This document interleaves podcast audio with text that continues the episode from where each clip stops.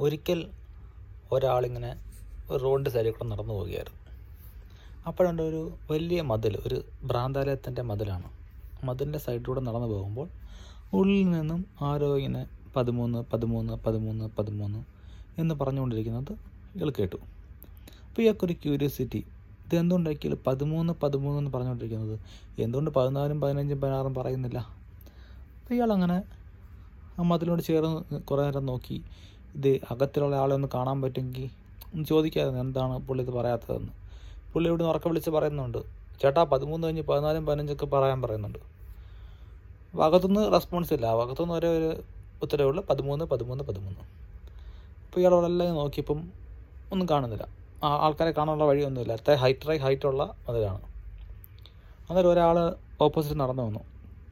റോഡിൽ കൂടെ. അപ്പോൾ ചോദിച്ചു ചേട്ടാ ഒന്ന് നിൽക്കുമോ ഇതെന്താണ് ഇതിനകത്തൊരു പുള്ളി ഇങ്ങനെ പതിമൂന്ന് പതിമൂന്ന് പറഞ്ഞുകൊണ്ടിരിക്കുന്നത് പുള്ളി എന്താ പതിനാലും പതിനഞ്ചും പറയാത്തതെന്ന് ചോദിച്ചു.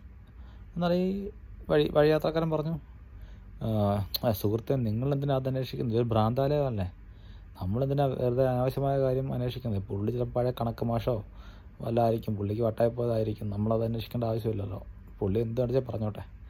അയാൾ നടന്നങ്ങ് പോയി. ഇപ്പോൾ ഇയാൾക്കൊരു ആങ്സൈറ്റി മാറുന്നില്ല. എന്തുകൊണ്ടായിരിക്കും ഇയാൾ പതിനാലും പതിനഞ്ചും പറയാതെ പതിമൂന്ന് തന്നെ പറഞ്ഞുകൊണ്ടിരിക്കുന്നത് ഇയാൾ അവിടെ എല്ലാം പരകി നോക്കി. ഇയാളെ ഒന്ന് കാണാനോ എന്തെങ്കിലും ഒരു വഴിയുണ്ടോ എന്ന് അങ്ങനെ നോക്കിയപ്പോൾ ഉണ്ട്.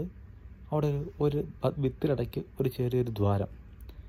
ഇയാൾ ഇതിനകത്തോട് ഇങ്ങനെ ചെന്ന് കണ്ണിങ്ങനെ ഒളിഞ്ഞിങ്ങനെ നോക്കി. ഇത് ആരാണ് ഈ പറയുന്നത് അറിയാൻ വേണ്ടി നോക്കി. നോക്കിയതും പെട്ടെന്ന് ഒരു കമ്പ് വന്നിട്ട് ഇയാളുടെ കണ്ണിൽ ഒന്ന് ഒറ്റ കുത്ത്. എന്നിട്ട് അപ്പം അകത്തുനിന്ന് സൗണ്ട് മാറി. പതിനാല് പതിനാല് പതിനാല് പതിനാല് എന്ന്